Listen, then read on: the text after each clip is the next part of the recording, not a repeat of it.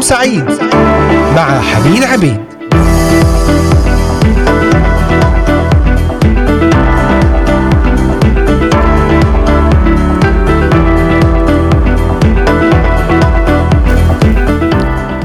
أهلا بكم أحبائي مستمعي إذاعة صوت الأمل. أينما كنتم تستمعون إلينا من مختلف بلدان الشرق الأوسط أوروبا كندا أمريكا أستراليا أحييكم باسم ربنا يسوع المسيح أحييكم.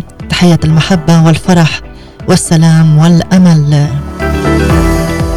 تابعونا واستمعوا إلينا من خلال قناة اليوتيوب إذاعة صوت الأمل بث مباشر وعبر تطبيقات الهواتف النقالة Voice of Hope. وأيضا من خلال قناة البث المباشر على موقعنا الرسمي voiceofhope.com ومن خلال منصات البودكاست المختلفة أنغامي سبوتيفاي ديزر أبل وجوجل بودكاست أمازون ميوزك وكاست بوكس.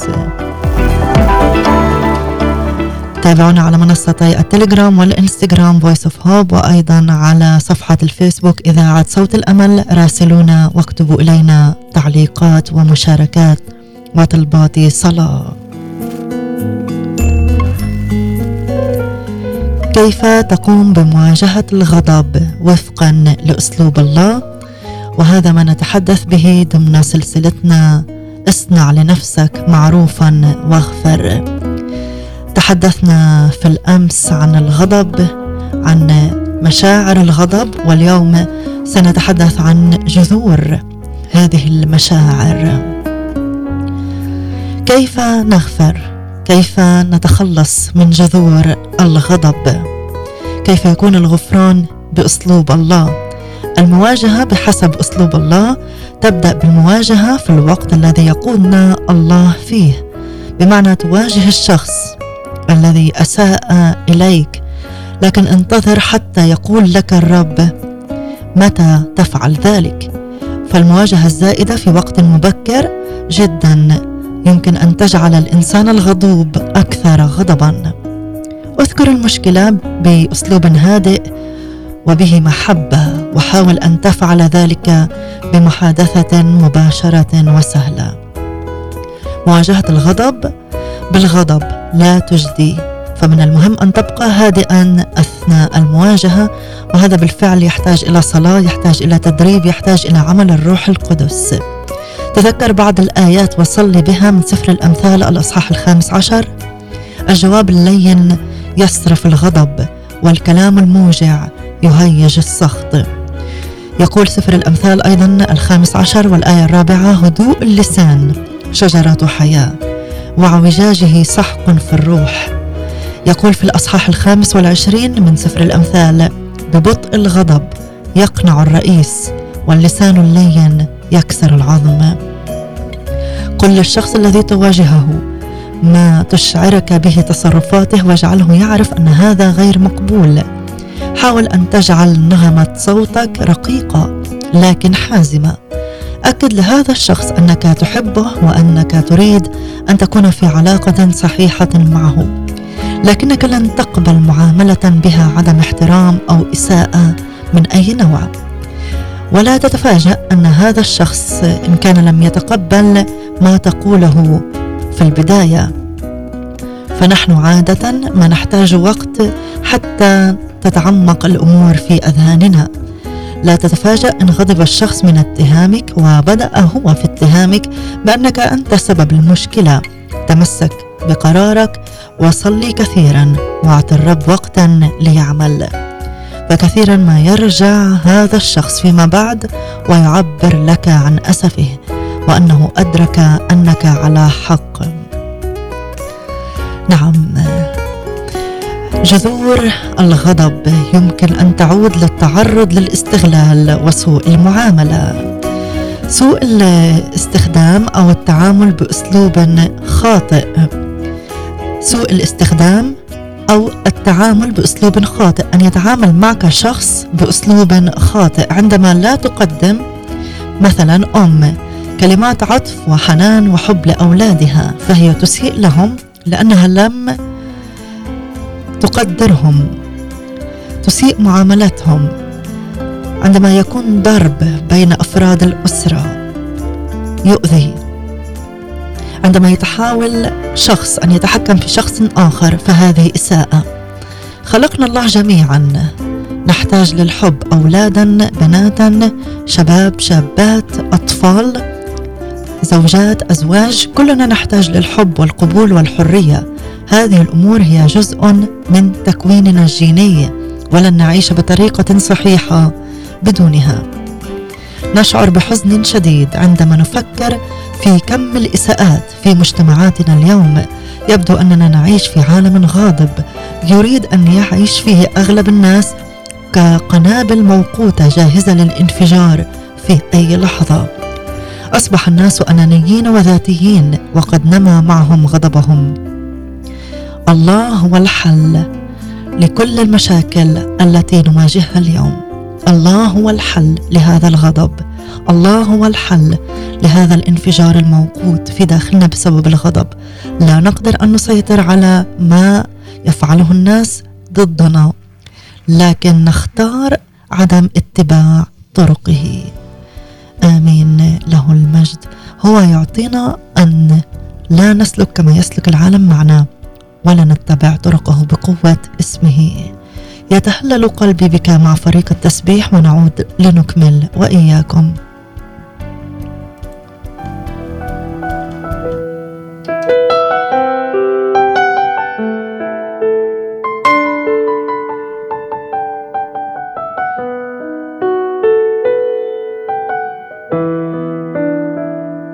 يتهلل قلبي بك ويفرح بحضورك. ربي يسوع فيسبح. يتهلل قلبي بك ويفرح بحضورك. ربي يسوع فيسبح.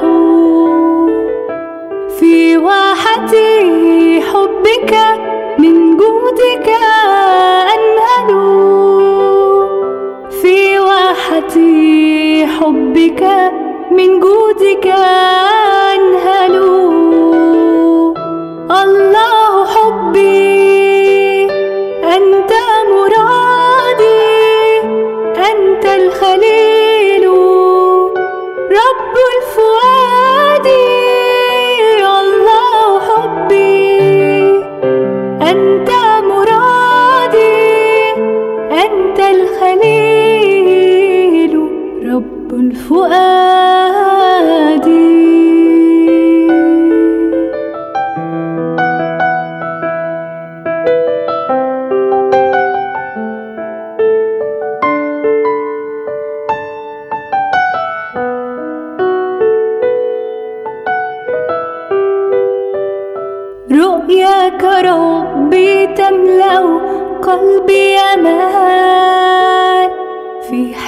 حضنك أسبح طول الزمان. رؤياك ربي تملأ قلبي أمان. في حضنك أسبح طول الزمان. فيا لك قلبي كالرقيق في حبك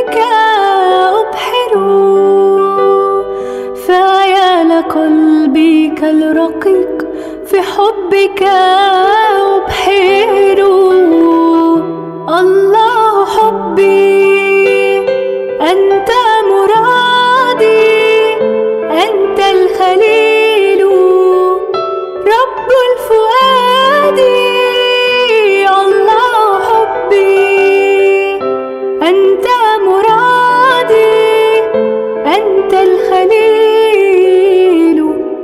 رب الفؤاد.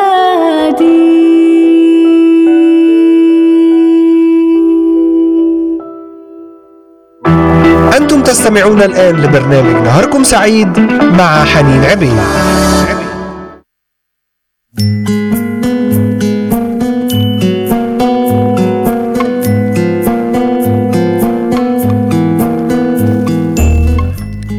التعرض للاستغلال وسوء المعاملة. هو أحد أسباب نمو جذور الغضب في حياتنا.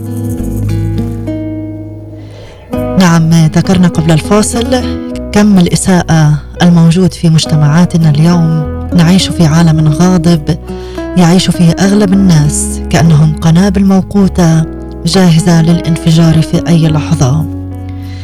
الحل هو الرب الله الحل الوحيد لكل المشاكل اليوم. فلا نقدر أن نسيطر على ما يفعله العالم لكننا يمكن أن نختار عدم اتباع طرقه. يجب أن تكون اختياراتنا في جانب الله وطرقه وعندما نفعل ذلك ستكون حياتنا نورا يشع بالقوة للآخرين والقدوة. فلنعلن كما أعلن يشوع في الأصحاح الرابع والعشرين فاختاروا لأنفسكم اليوم من تعبدون وأما أنا وبيتي فنعبد الرب. وإن كنا نعبد الرب نختار طرق الرب نختار أساليب الرب نختار ما يقوله الرب ويعلمه في كلمته للتعامل مع الغضب. الإساءة بكل أنواعها تترك الناس في غضب. فهل تشعر في الغضب من شخص أساء إليك؟ قد يكون غفرانك له هو بداية شفائك ورجوعك. يقول الكتاب المقدس في إنجيل يوحنا الأصحاح العشرين أن يسوع قال لتلاميذه أن الخطية التي يمسكونها تمسك. لكن إن غفروا الخطية ستغفر. بمعنى عندما نرفض أن نغفر لشخص ما أذانا قد نحتفظ بهذه الخطية داخلنا ونعيدها على أنفسنا. كثيرون مثلا ممن تعرضوا للتحرش يصبحون هم أيضا متحرشين وعلى أقل قدر يكونون غاضبين وغير قابلين للتعبير وللتغيير حتى يتمكنوا من الغفران الكامل لمن جرحهم. احبائي سوف يحرص إبليس دائما أن نتعرض كلنا للجرح من شخص ما.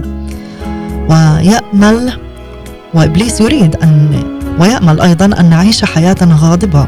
لكن تذكر في سفر الجامعة الأصحاح السابع الغضب يستقر في حضن الجهال. الغضب إذا تمسكنا به نشبه هذا الجاهل الذي نشعر به عندما يؤذينا أحدهم. فلذلك اصنع لنفسك معروفا واغفر. اصنع لنفسك معروفا واغفر. الغفران يعيق بركات الرب في حياتنا ويعيق استجابة الصلاة. هنالك قوة للشفاء في الغفران. فعندما تلمس المحبة قلبك يصبح عليك سهلا أن تغفر. وعندما يتم الغفران يجلب معه شفاء هائلا. إن الغفران لا يعني الاتفاق مع ما فعله المسيء ولا يعني أنه لا توجد عواقب لما فعله. ليس المقصود هو أن تنسى. فلا يمكننا أن ننسى ما حدث لنا لكن نعمة الرب هي التي تجعلنا عندما نتذكر هذا الأمر أو عندما يأتي في بالنا لن نمر بمشاعر سلبية مثل الانتقام بل نقول يا رب حول الأمور للخير وأنك تصلي وأنك تبارك وأنك تتمنى الخير لمن أساء إليك. يمكننا أن نغفر لأي شخص إن نظرنا إلى ما هو أبعد مما اقترفه في حقنا. وننظر إلى الفائدة التي على المدى البعيد لكل من اشترك في القصة. نعم هناك فائدة لك عندما تغفر. هناك فائدة للشخص الذي أساء إليك. أنت تباركه أنت تطلقه أنت تتحرر من ذكريات الألم في ذهنك. أحبائي يجب أن نكون على استعداد أن نغفر وأن نصلي من أجل من أساء إلينا. هذا هو الغضب الذي نتيجة التعرض للاستغلال وسوء المعاملة. هناك غضب متأصل في المثالية أن يكون توقعنا من أي شخص أن يكون كاملا. سنستمر فيه بعد الفاصل مع مودي محروس الرب صالح. نعم أعلن اليوم أن الرب صالح هو الرب الذي سيعالج كل هذا الغضب اليوم.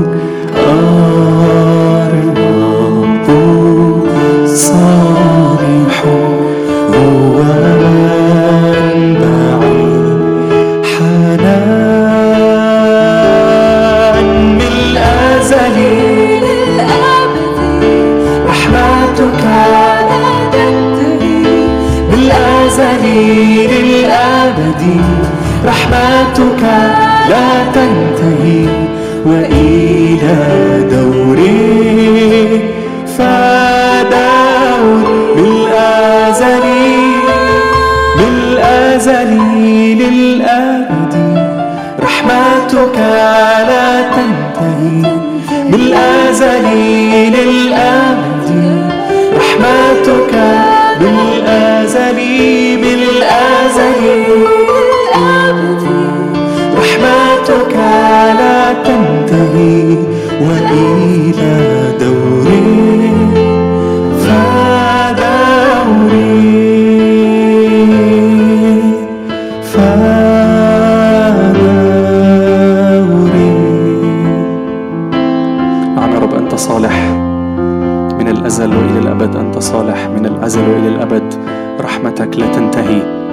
يا رب بنصدق في صلاحك.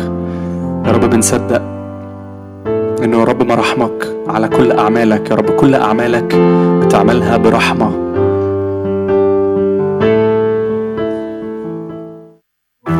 أنتم تستمعون الآن لبرنامج نهاركم سعيد مع حنين عبيد.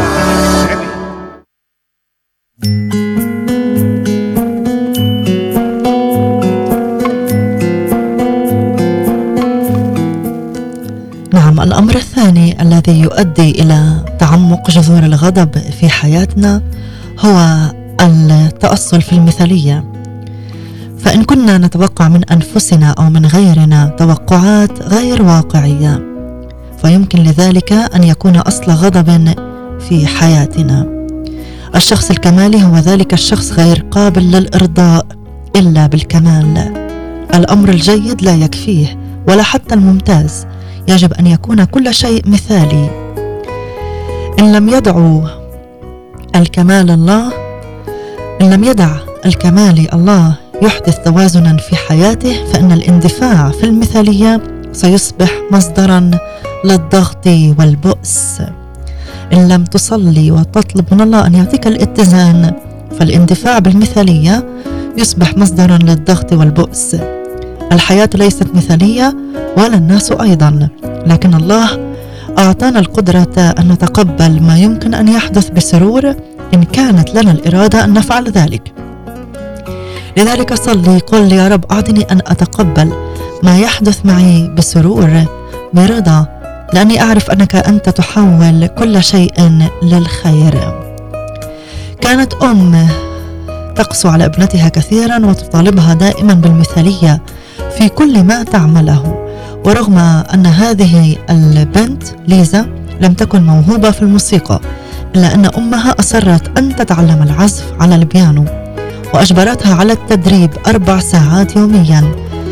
تكاد تكون أمها لم تمدح ايا من ايا من أعمالها وحتى في المرات النادرة التي مدحتها فيها كانت تذكرها أيضا بالأمور التي كانت يجب أن تتحسن بها. ونتيجة لذلك احتفظت ليزا بغضب عميق من نفسها بسبب الفشل التي تراه في كل شيء تقريبا. أصبحت صعبة الإرضاء حتى في علاقتها في البيت مع زوجها وأبنائها.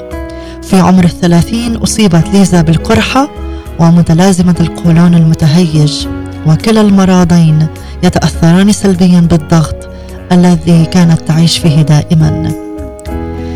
تقوم بزيارة استشاري وأحرزت بعض التقدم لكنها معركة يوميه فالحياة تجري وعند نهاية كل يوم يحدث شيء غير مثالي وعليها أن تقرر بإرادتها أن تتحرر مهما استغرق الأمر.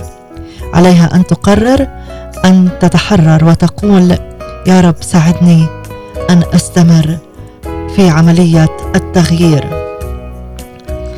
وتجديد الذهن. هذا يتطلب وقتا بالفعل لكن عليها أن تتعلم الحياة بحسب كلمة الله وتصدق ما تقوله هذه الكلمة وأن لا يكون رد فعلها عاطفيا على أساس ما تتذكره من توقعات أمها العالية منها.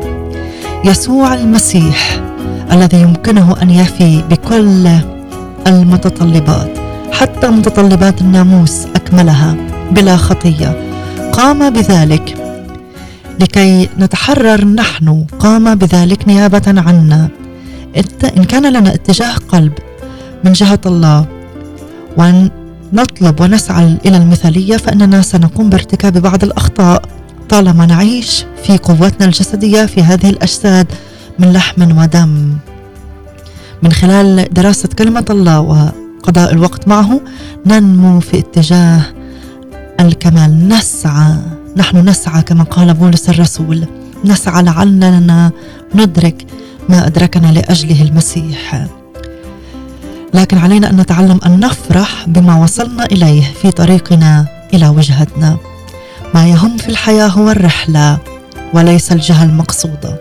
ما يهم في الحياة هو الرحلة أن تتشكل بحسب قصد الله أن تسمح له أن يعمل عمله في حياتك.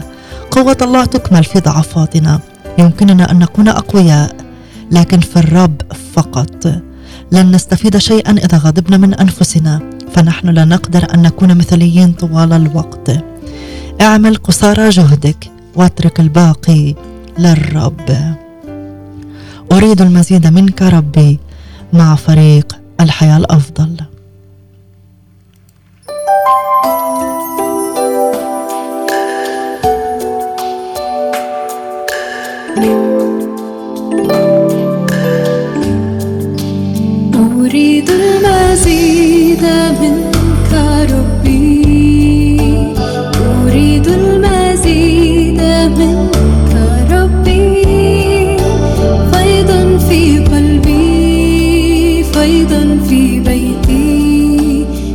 كل الحياة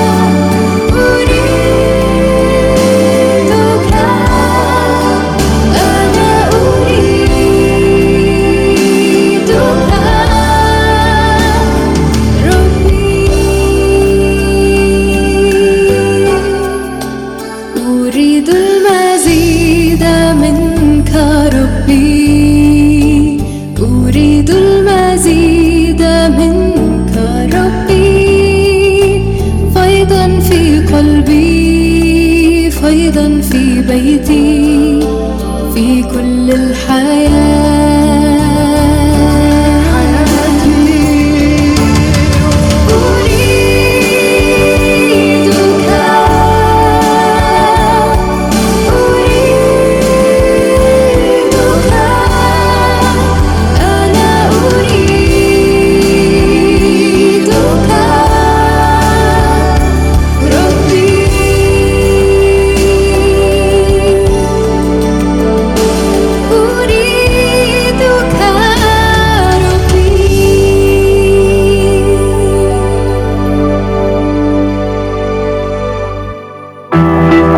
تستمعون الآن لبرنامج نهاركم سعيد مع حنين عبيد.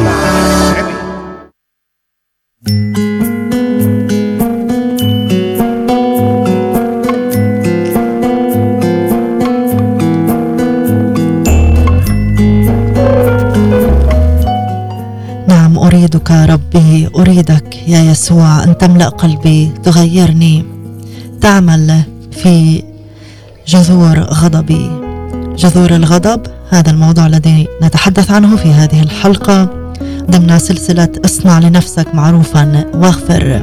تحدثنا عن التعرض للاستغلال وسوء المعاملة.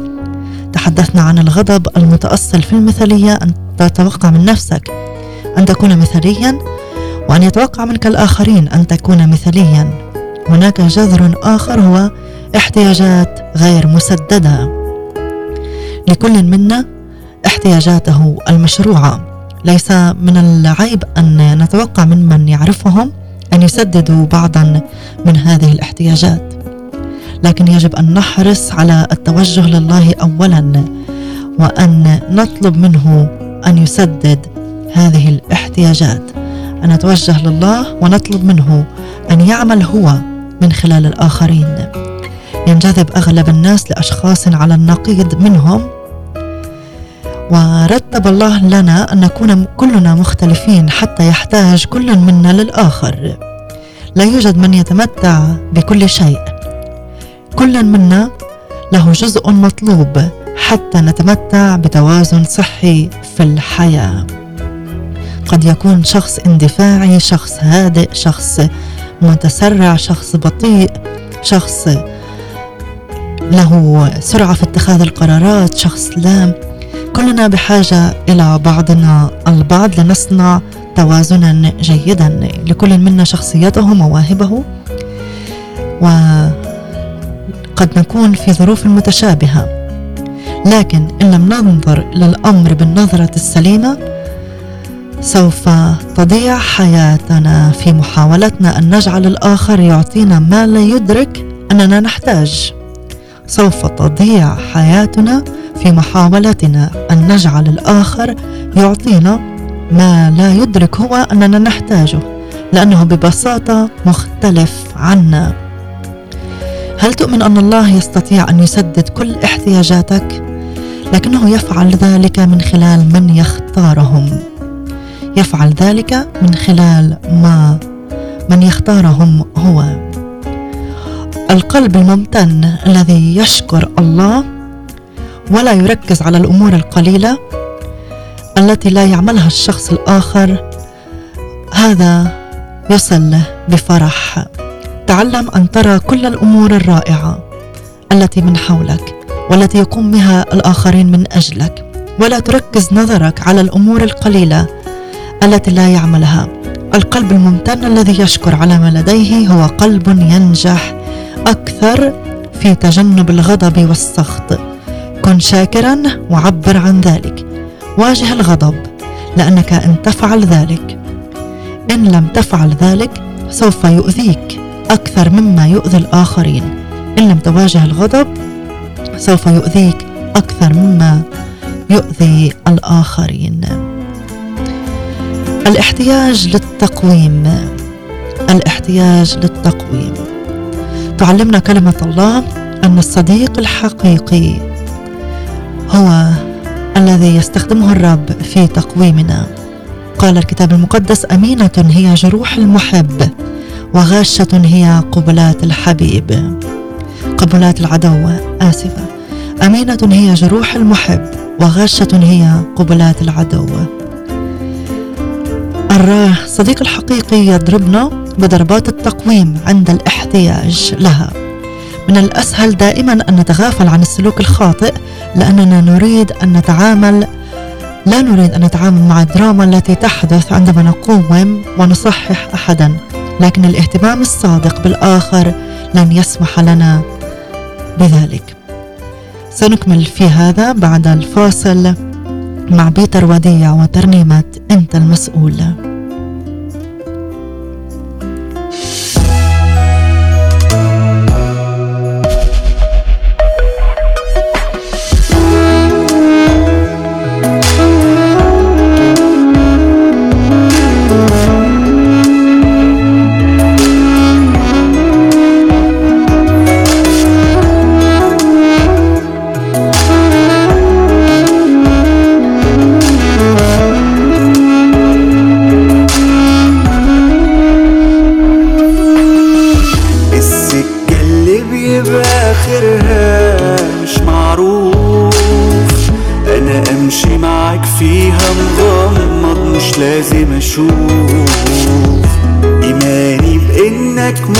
تسيبني بيبقى كفاية عشان أقدر أكمل من غير ما يوقفني الخوف. السكة اللي بيبقى آخرها مش معروف. أنا أمشي معاك فيها مغمض مش لازم أشوف. إيماني بإنك مش هتسيبني بيبقى كفاية عشان أقدر أكمل غير ما يوقفني الخوف. لو قلت لي امشي على المية أنا همشي بينك. وهنفذ طلبك وهجيلك وأنا مش قلقان. أصل أنت يا رب لا يمكن اتخاطر بحياتي. أنت ما بتقولش على حاجة تخليك ندمان.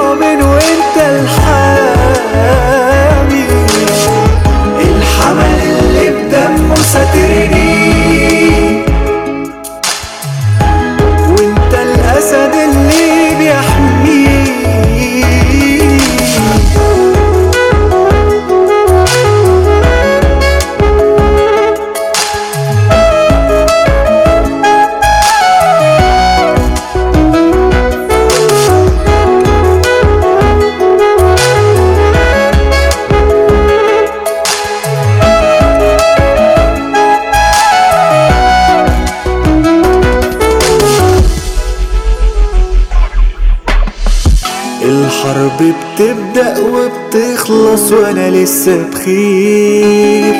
وبشوف ناس حواليا بتخسر في حروبها كتير.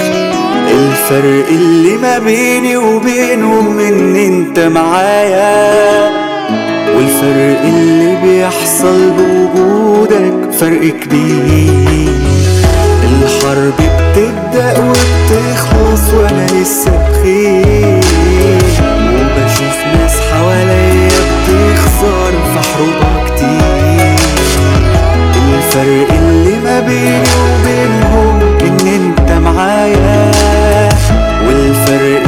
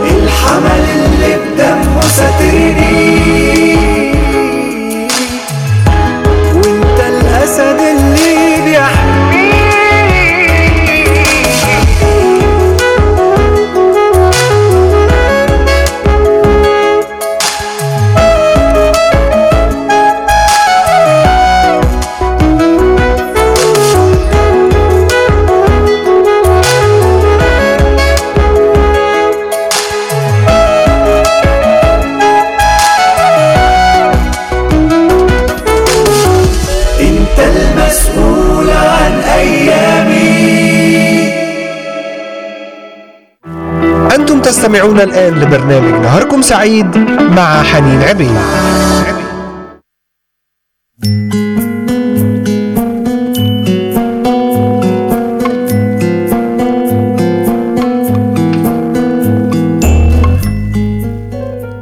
نعم عدنا إليكم أحبائي المستمعين.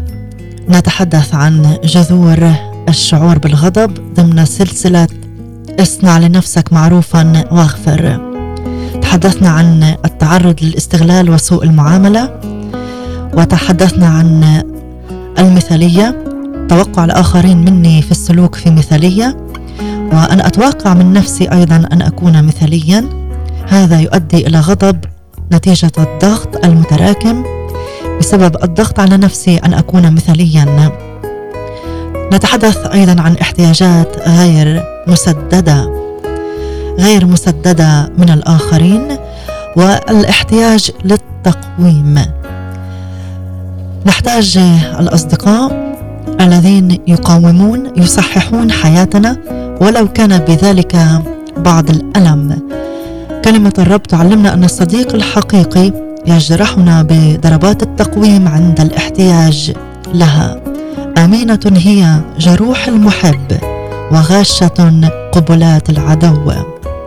من الأسهل أن نتغافل عن السلوك الخاطئ لأننا لا نريد التعامل مع الدراما التي تحدث عندما نقوم ونصحح احدا. إلا أن الاهتمام الصادق بالآخر لن يسمح لنا بذلك. نفهم جذور المشكلة ولكن هذا لا يقاوم المشكلة ولا يقوم بحلها. هذا يمكن أن يمنحنا بصيرة وفهم. الأمر الذي يعتبر خطوة عظيمة نحو الشفاء. كثير من جذور الغضب تمسك في حياتنا وقد تكون هذه الجذور التي في الحياة لم يتم معالجتها لذلك أطلب من الله أن يظهر لك سبب غضبك. عندما تغضب لا تفكر فقط فيما أثار غضبك لكن انظر إن كنت تتذكر أوقاتا أخرى في حياتك شعرت فيها بنفس المشاعر هل هناك نمط متكرر؟ نعم كلنا لدينا احتياجات كثيرة في الحياة.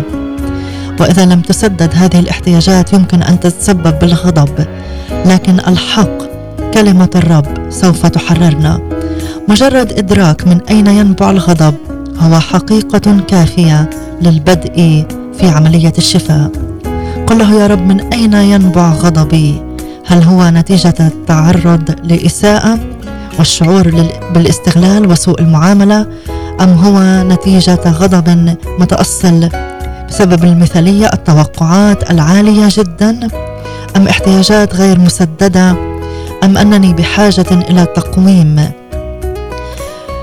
الرب يعطينا أن نختبر الحق الذي يحرر. مجرد الإدراك من أين ينبع الغضب هو حقيقة كافية للبدء في عملية الشفاء. يا رب المس قلوبنا اليوم تعامل معنا. انحدر بنور كلمتك إلى جذور الغضب العالقه الكامنة الملتفة فينا. تعامل مع الجذور استأصلها. تعال إلينا بسلامك العجيب ومحبتك الشافية. باسم يسوع بارك على كل من استمع إلينا في هذا اليوم. وصلي يا رب من أجل شفاء جسدي أيضا لكل من يعاني من مرض من ضغط من آلام. نفسية. يا رب أنت المريح. بارك على بقية يومنا باسم يسوع المسيح. آمين آمين. أترككم أحبائي مع ترنيمة تشرق شمس البر والشفاء في أجنحتها مع سالي برسوم. صلي واطلب الشفاء من الرب اليوم من كل مشاعر غضب وإدانة وعدم غفران له المجد سيعطيك الشفاء. آمين آمين. إلى لقاء آخر أحبائي بنعمة الرب.